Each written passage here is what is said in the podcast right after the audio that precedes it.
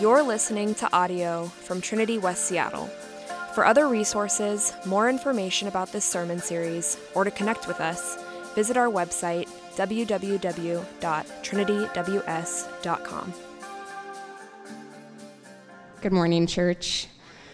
My name is Kirsten, and I will be reading from Matthew 9 9 through 13. I would say stand for the reading of God's word, but you already are. As Jesus passed on from there, he saw a man called Matthew sitting at a tax booth, and he said to him, Follow me. And he rose and followed him. And as Jesus reclined at table in the house, Behold, many tax collectors and sinners came and were reclining with Jesus and his disciples. And when the Pharisees saw this, they said to his disciples, Why does your teacher eat with tax collectors and sinners? But when he heard it, he said, Those who are well have no need for a physician, but those who are sick. Go and learn what this means. I desire mercy, not sacrifice. For I came not to call the righteous, but sinners. The word of the Lord. You may be seated. Thanks, Kirsten. I'm going to pray as we get ready. Father God, thank you for this word. Thank you for this story. Thank you for Jesus calling Matthew to follow you so that we can see the way that you invite even the outsider in. We pray that your word today would transform us to do the same. Help us to be a kind of community that invites outsiders in, no matter who they are or their background or what they're about, God, but help us to reflect Jesus, we pray. In your name, Jesus. Amen. I'd like to start by supposing some bad news. You're like, let's not say we did. no, let's suppose some bad news. And uh, the bad news is you have cancer. Okay? No one wants that diagnosis, obviously. In fact, we might like to avoid hearing that news. We might plug our ears or, you know, put our head in the sand. We might avoid going to our annual physical just to avoid getting a diagnosis like that one. But let's suppose some good news as well, and it goes along with that news. Your cancer is not only treatable, but there is a 100% chance of recovery if treated. Sounds good, right? Wouldn't you want to know? Wouldn't you want to receive the diagnosis if that were the case? You know, we, we hear that phrase the first step in solving a problem is recognizing that it exists. And you can't be healed if you don't treat the cancer. But you can't treat the cancer if you don't get the diagnosis. And this is what Jesus is going to address today. Not the bad news of cancer, but the bad news of a diagnosis that all of us as human beings have in common, and that is our sin sickness. We all sin. We, uh, we all are helpless to eradicate sin from our lives. And the only way to do something about it is to accept the diagnosis and then come to the great physician for that treatment that he would give us. And his treatment is 100% effective. That's the good news. So, the big idea we're going to see in the text today is that we are sin sick but we find healing in the great physician. Let's look at this more closely. Let's begin with verse 9. As Jesus passed on from there, he saw a man called Matthew sitting at the tax booth, and he said to him, Follow me.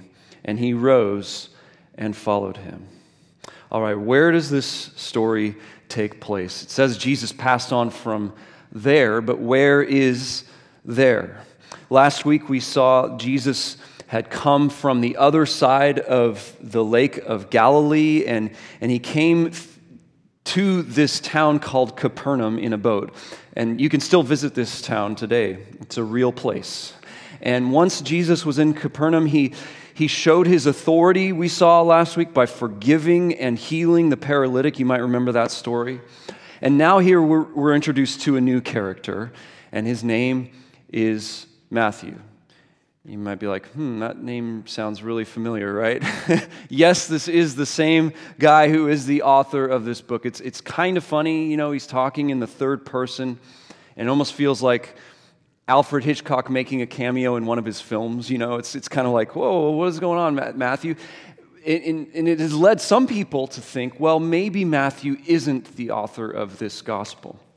But we know from church history that Matthew is the author of this gospel. In fact, he shows up in all of the gospels. In Matthew, sorry, in Mark and Luke's gospels, Matthew shows up as a guy named Levi, but it's the same guy.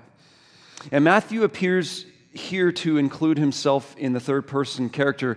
I mean, probably first off, because it'd be strange to all of a sudden shift to first person. But on top of that, this book, I would think Matthew would say, this book is primarily about Jesus, not him. And I think it's an act of humility, the way that Matthew tells his story. It's a way of him showing, yes, this is what Jesus did in my life, and it's really about him. See, Matthew was a tax collector, and tax collectors were considered absolutely despicable. Not like IRS auditors or something like we have in our culture. That's what we think of when we think of a tax collector. But these guys were way, way worse because they were partnering with the oppressive Roman government. Tax collectors were seen as traitors. And to make matters worse, most of them used their office as a way of forcing people to personally give them more money on top of what was owed, on top of what was required of them, which inevitably made the collector more rich and the poor even poorer. So these people, I mean, the, the, these are like the guys who beat up old ladies while they're walking them across the street. You know what I'm saying? These guys are at the very lowest of the low, and of course, they were hated severely. It was plain to see for everyone around them, it was plain to see their sin sickness. Everybody knew about it. Jesus knew about it. And yet, he calls Matthew, he invites him to follow him. And with this, Matthew becomes one of Jesus' inner 12 disciples. He eventually becomes one of the apostles. And what we know through church history is that Matthew went through an incredible transformation. Now, what we don't know is whether or not Matthew kept his tax booth open. You know, did he keep on collecting taxes? We just don't know. But for Matthew to keep his tax booth open and follow Jesus at the same time, for him to enter into the upside down kingdom and remain a tax collector, he would need to do what the prophet John the Baptist had said in Luke chapter 3, where he, these tax collectors came to him to be baptized, and John tells them, or they say to him, sorry, to John, Teacher, what shall we do? And John says to them, collect no more than you are authorized to do. And then all the tax collectors, they turned to John and they said, I don't like that diagnosis, John. that hurts my feelings, right? Uh, I, if Jesus accepts me as I am, then he must allow me to remain as I am. No, that's not what they say. See, the tax collectors were radically accepted but they were also radically expected to change. And likewise, sinners who come to Jesus are radically accepted. His arms are wide open, but we are also radically expected to change. If we are to follow the great physician, we must not only receive the diagnosis, but the treatment. And his treatment includes removing sin from our outward actions, from what anyone else can see, like these tax collectors were just commanded to do by John the Baptist. But it's not limited to our outward actions, it's not superficial.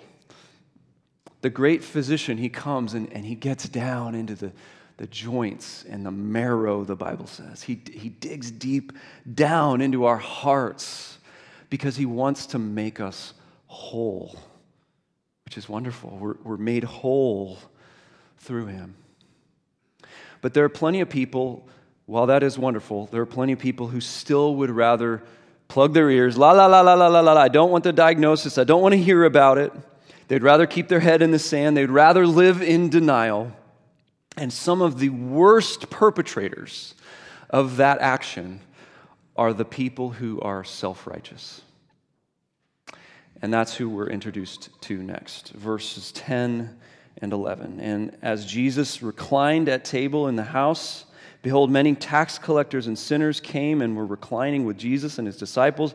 And when the Pharisees saw this, they said to his disciples, Why does your teacher eat with tax collectors and sinners?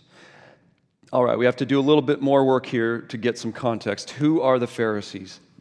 These are the self righteous people who I just mentioned a minute ago.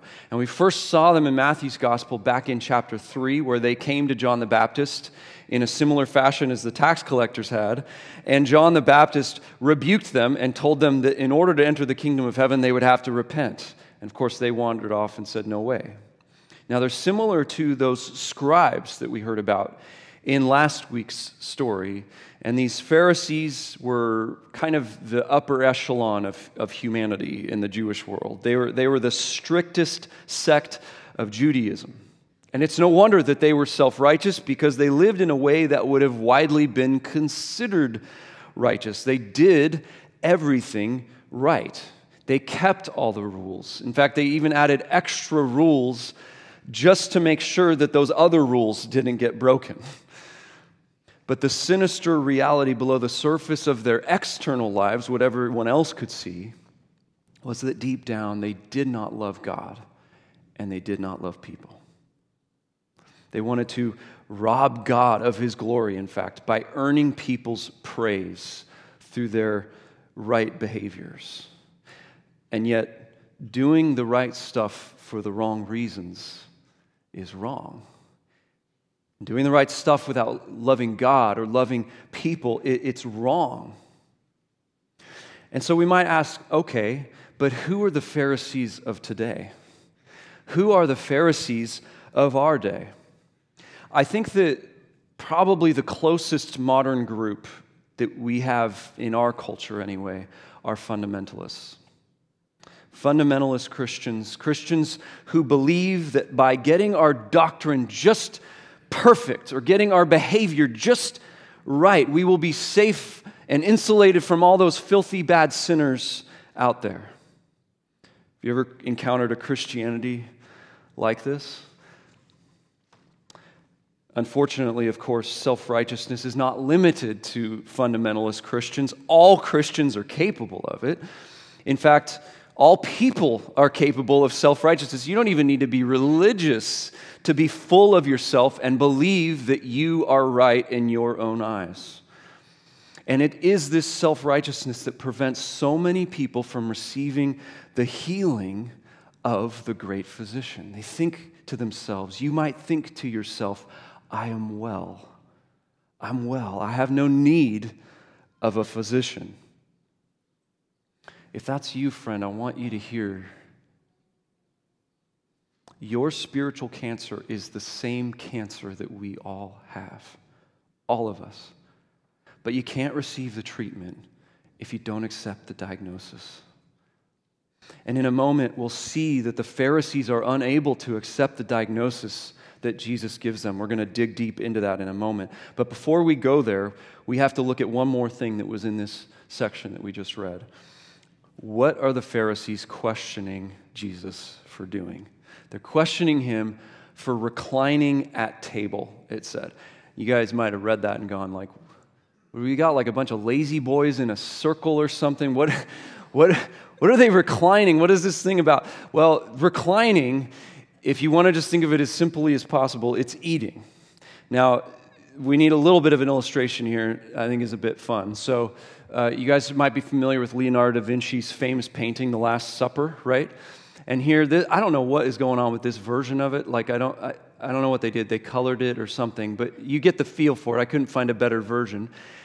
And, and, and, we're used to seeing this picture. We may not think, well, that's historically accurate. That's completely like Leonardo was there, you know, when he made that. We might not think that, but it kind of gets etched into our minds that this is the picture of the Last Supper. It's like Jesus and the disciples in a table all facing what? Like a camera or something, right? It's like, what is going on here? But, but in reality, it was probably a lot more like this picture, where there's a table, but it's really, it's just on the ground, and there's a group of people surrounding the table, essentially laying down, sitting down on the ground, and, and I've actually had the opportunity to have a Passover Seder uh, in, in a setting like this, where I'm like laying down the whole time and, you know, eating food. It was quite an experience.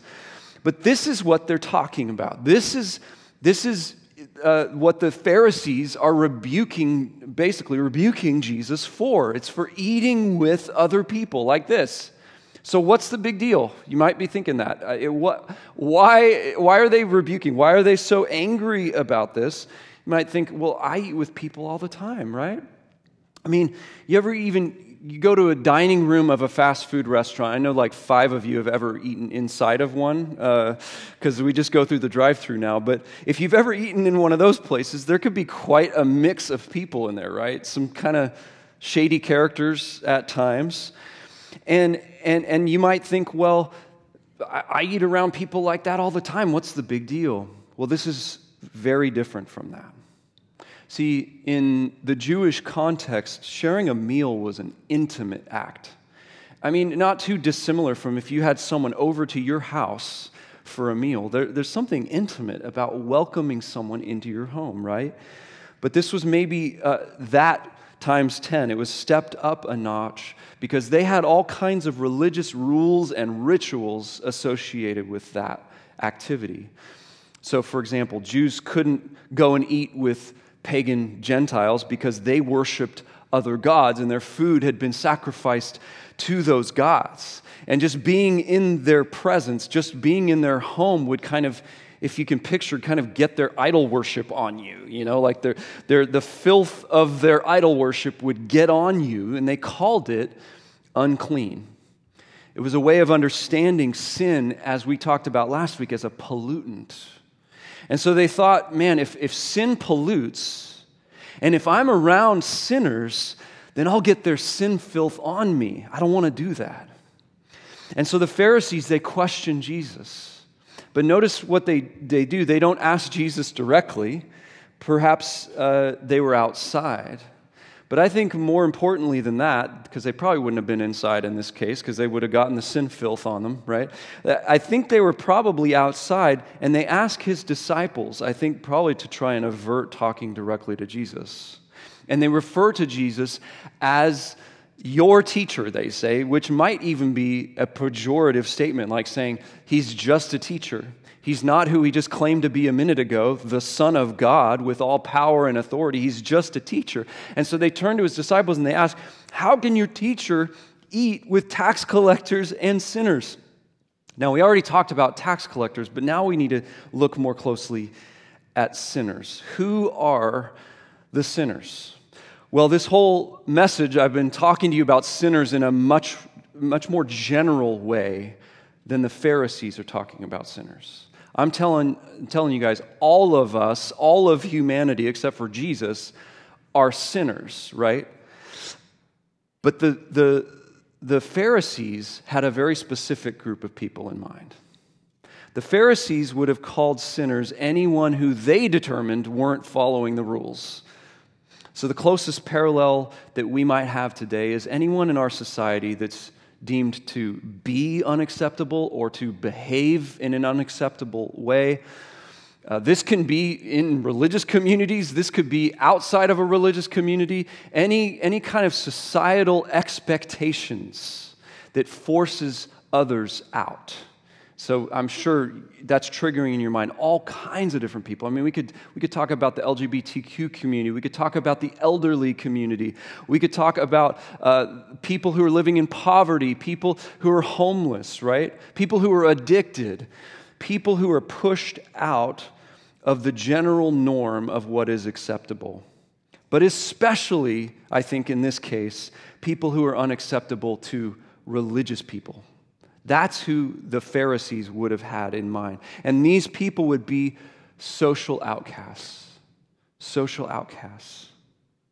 Maybe you're here with us today, and, and, and that's kind of the narrative of your own life.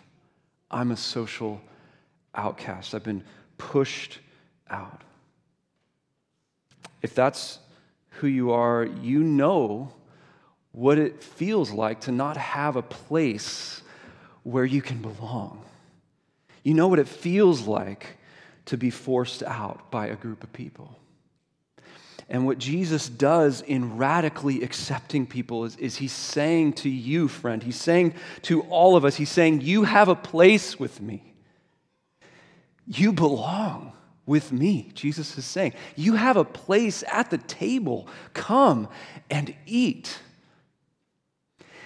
And the Pharisees are all bent out of shape about that. And they're saying, these people, they're, they're unclean. Jesus, you'll get their sin filth on you. You can't do that. You can't bring those people to your table. And Jesus, in true Jesus fashion, rebukes them. You got to love this. But when he heard it, he said, Those who are well have no need of a physician, but those who are sick. Go and learn what this means. I desire mercy and not sacrifice for I came not to call the righteous, but sinners. Jesus says, Of course I'm eating with tax collectors and sinners. They're the ones who need me the most. In fact, underlying that, the, the implication of what Jesus just said is, is basically saying, they're the ones who are ready to accept their diagnosis. They have a place at the table. But you might say, well, who are the righteous then? The righteous in this case are the Pharisees. And, and I think Jesus is doing this in a bit of an ironic way, in a bit of a underhanded way. I think Jesus is kind of saying, You guys are so righteous, like wink, wink, wink, wink at, at the Pharisees, right? And on the other hand, though, I think this is a very direct rebuke. He's saying, You have no place with me until you can accept the diagnosis. We can look back to uh, earlier in chapter 5 and verse 20, Jesus says, For I tell you, unless your righteousness exceeds that of the scribes and the Pharisees, you will never enter the kingdom of heaven. Jesus is saying their standards, which are higher than anyone could have ever imagined, are not actually good enough. Which would have just sounded crazy, outlandish to anyone who heard him. The Pharisees I said, like I said earlier, they're the upper echelon of humanity. No one could be more righteous than them, everyone thought. But Jesus constantly calls into question the kind of righteousness that they had. In other words, their lives didn't please God. Just like we talked about earlier, they did not love God and love people. God wants more than rule followers. He wants more than people's actions. He wants the whole person. He wants our wholehearted devotion. And more than that, his heart is for tax collectors and sinners. Jesus says this when he, when he says, For I desire mercy and not sacrifice. You might wonder, well, what does that what does that even mean? Let's go back to that verse. I desire mercy and not sacrifice. What does that mean? Here, Jesus quotes an Old Testament prophecy from Hosea 6 6. And in the context, the word sacrifice, if you want to think of it in its simplest way, it's just religious observance. So Jews had a whole sacrificial system, and in order to keep it upheld, they had to, they had to observe all of the rules of that religious system. So you might say, well, God, God is saying, I don't, I don't want sacrifice. Why would God say that? Did, did he not want his people to observe his commands? I'd say if he, if he didn't, he sure had a real strange way of showing it, right? because he, he made sure that they got the instructions, that they followed them, that those who didn't follow them experienced his judgment. I mean, he seems to really want people to keep up his sacrifices. So that's not what it means that he doesn't desire sacrifice. What did he mean? Sacrifice is meant to be an expression of a devoted heart. And more importantly, it's meant to be a reflection of God's devoted heart. He is so devoted to us, He wants us to show that back to Him in our sacrificial living. But when we do something as nothing more than just strict religious observance, then it's merely an outer righteousness. It's merely a Pharisee sort of righteousness. Whereas mercy, mercy is wholehearted devotion. It's a reflection of God's love, of God's compassion, of God's kindness. And it's much deeper than just that outer external righteousness. Mercy comes from an inner righteousness, a true righteousness. See, God wanted their religious observance to be a reflection of his heart. And how that connects to what Jesus was trying to get across in what makes, uh, sorry, this is how that connects to what Jesus was trying to get across in what makes a person well. What makes a person well is not a superficial righteousness, but a heart that has been transformed. It's a heart that's been healed from our sin sickness. And here's an important point. So many of us, we read stories like this one and we walk away and we, th- we think the takeaway is Jesus hung out with outcasts, right? Have, have you ever heard this kind of a story and just think that? You just walk, yeah, Jesus, he was hanging out with all the outcasts, which is absolutely true. But here's what we often miss if that's all that we take away from this story these outcasts were transformed in his presence. They didn't stay the same. Matthew, we know, didn't stay the same. And that is what is so, so attractive about Jesus. Think about this. Can you imagine if all that Jesus did was hang around with outcasts? What kind of meaninglessness would that have to it? What kind of crummy doctor would gather a group around them just enough to diagnose their problems. No one would follow them. But the one who can diagnose and heal, now that's a great physician. That is someone worth following. And so I want to close by showing two pitfalls that we can often uh, take away from stories like this, two ways that we can get this wrong. And then I'm going to contrast that with the third way, which is the way of King Jesus, the way of the upside down kingdom. So here's the first way that we can get this wrong accepting sinners means affirming sinners. And this feels loving, doesn't it? I mean, man, we, we kind of see acceptance and affirmation as being the same. If you don't accept me, then you don't affirm me. If you don't affirm me, you don't accept me. And yet, it's clear in the way that Jesus' ministry uh, looks that, that these are two different things. And so we can't create a false dichotomy here.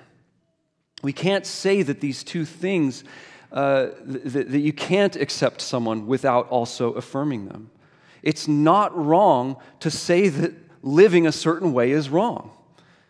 In fact, to deny God's judgment of immoral behaviors is actually itself wrong.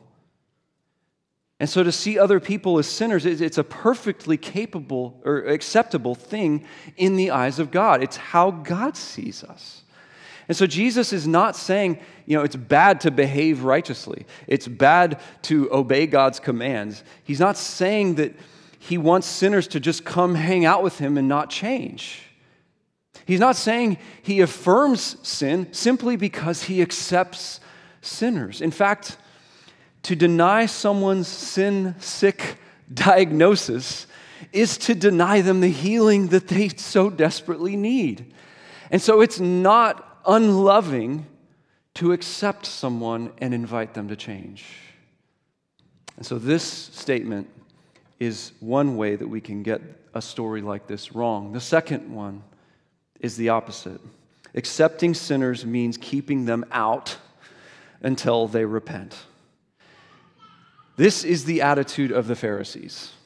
This is all about sacrifice and not mercy. Do the right things without the right heart.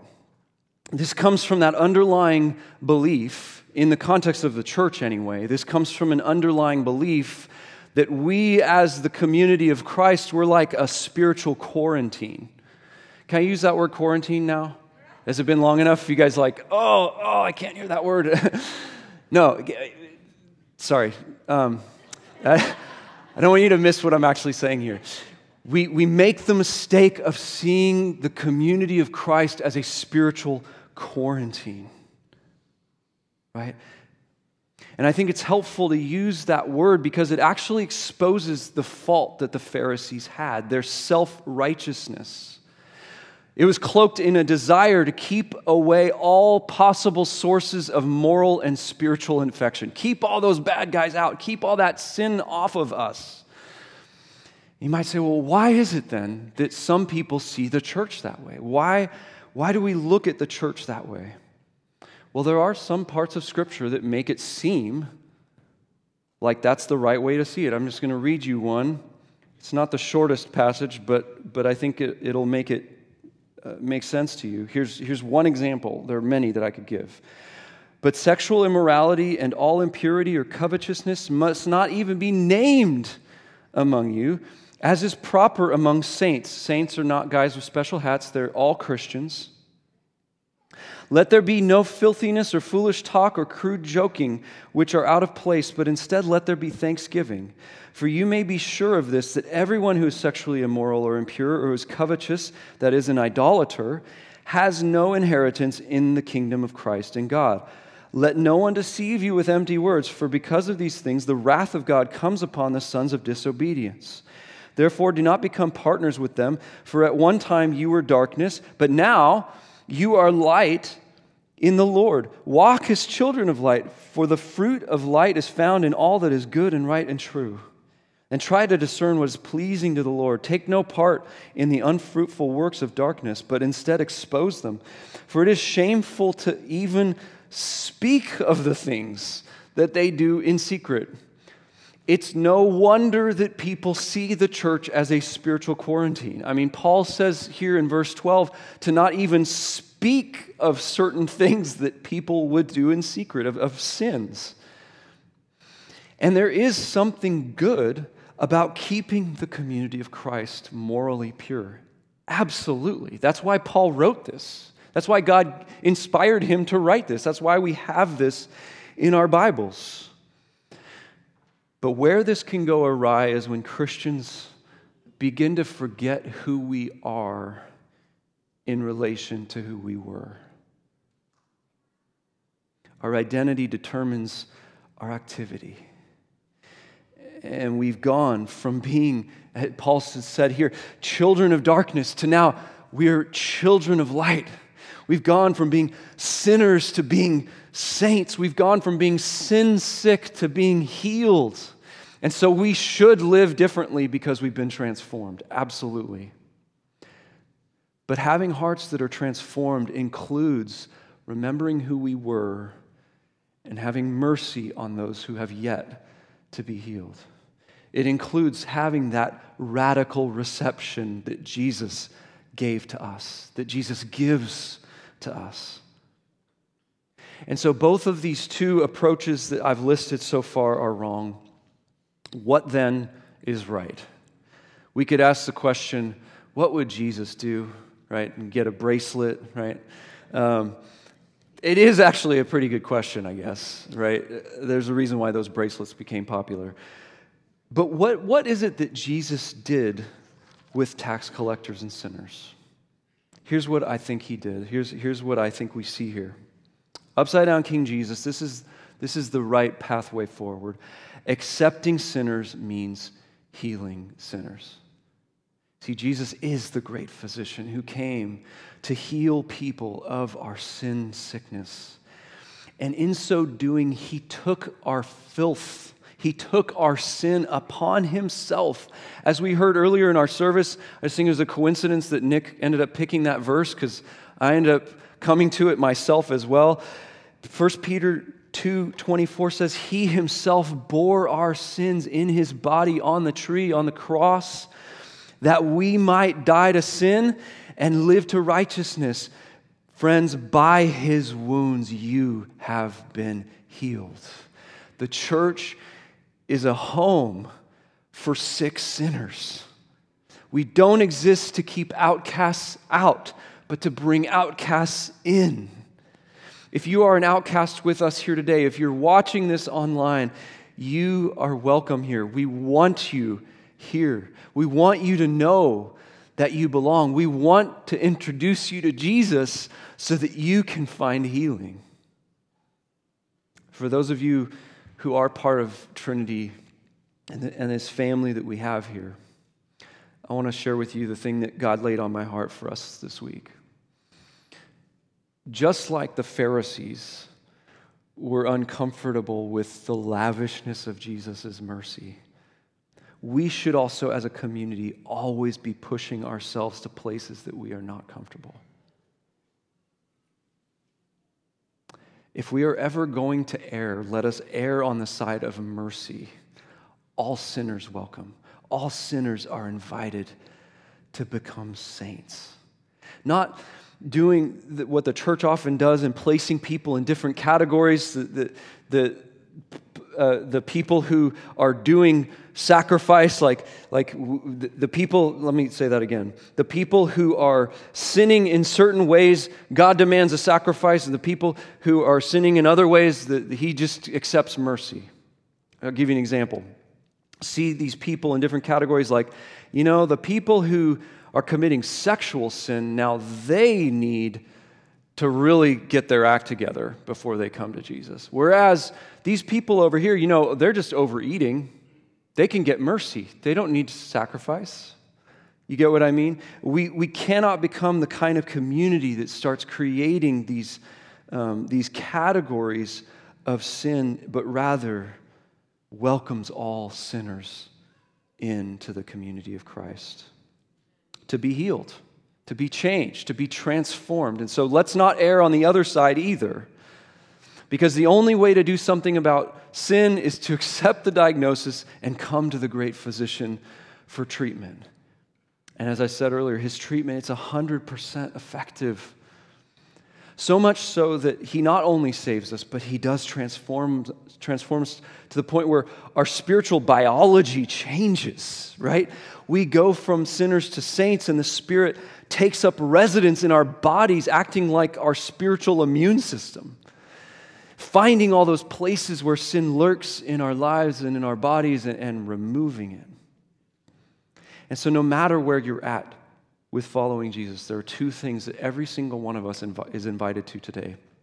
The first is acknowledge you are not well, and the second is acknowledge that Jesus can make you well. Big idea. We are sin sick, but we find healing in the great physician. I want to give you guys two community group uh, steps, I guess. One's a question, the other one isn't. Uh, the first one is Where do you lean most? Option one, two, or three. And when, I'm, when I say that, I'm referring to these uh, two pitfalls and the way of, of Jesus. How does this story challenge or encourage you more toward the heart of God? And then also want to make sure that our community groups are spending some time, reserving some time to spend in the Acts prayer model together as we want to grow in our prayer lives and in our prayer time with one another. I'm going to pray and we'll respond to God together now. Father, we thank you for sending Jesus as the great physician. Jesus, I want to acknowledge for myself and on behalf of everyone here, God, we are not well. We need you to come and heal us. We need you to come and, and, and change us. So, Jesus, would you do that? We thank you so much for your welcome, your, your reception, your, your hospitality, your acceptance. God, we pray that as a community, we would look more and more and more like you in that radical acceptance. And at the same time, Jesus, we pray that you would transform us to also look more like you and change us, God, we pray. For those here who are outsiders, who are uh, outcasts, who, who don't feel like they have a place at the table, God, I pray that Holy Spirit, right now, you would do a work in their heart and in their life that they might recognize that you are inviting them and that they might come and eat. In Jesus' name, amen. You've been listening to audio from Trinity West Seattle. For more information about our services or to connect with us, visit our website, www.trinityws.com. Thanks for listening.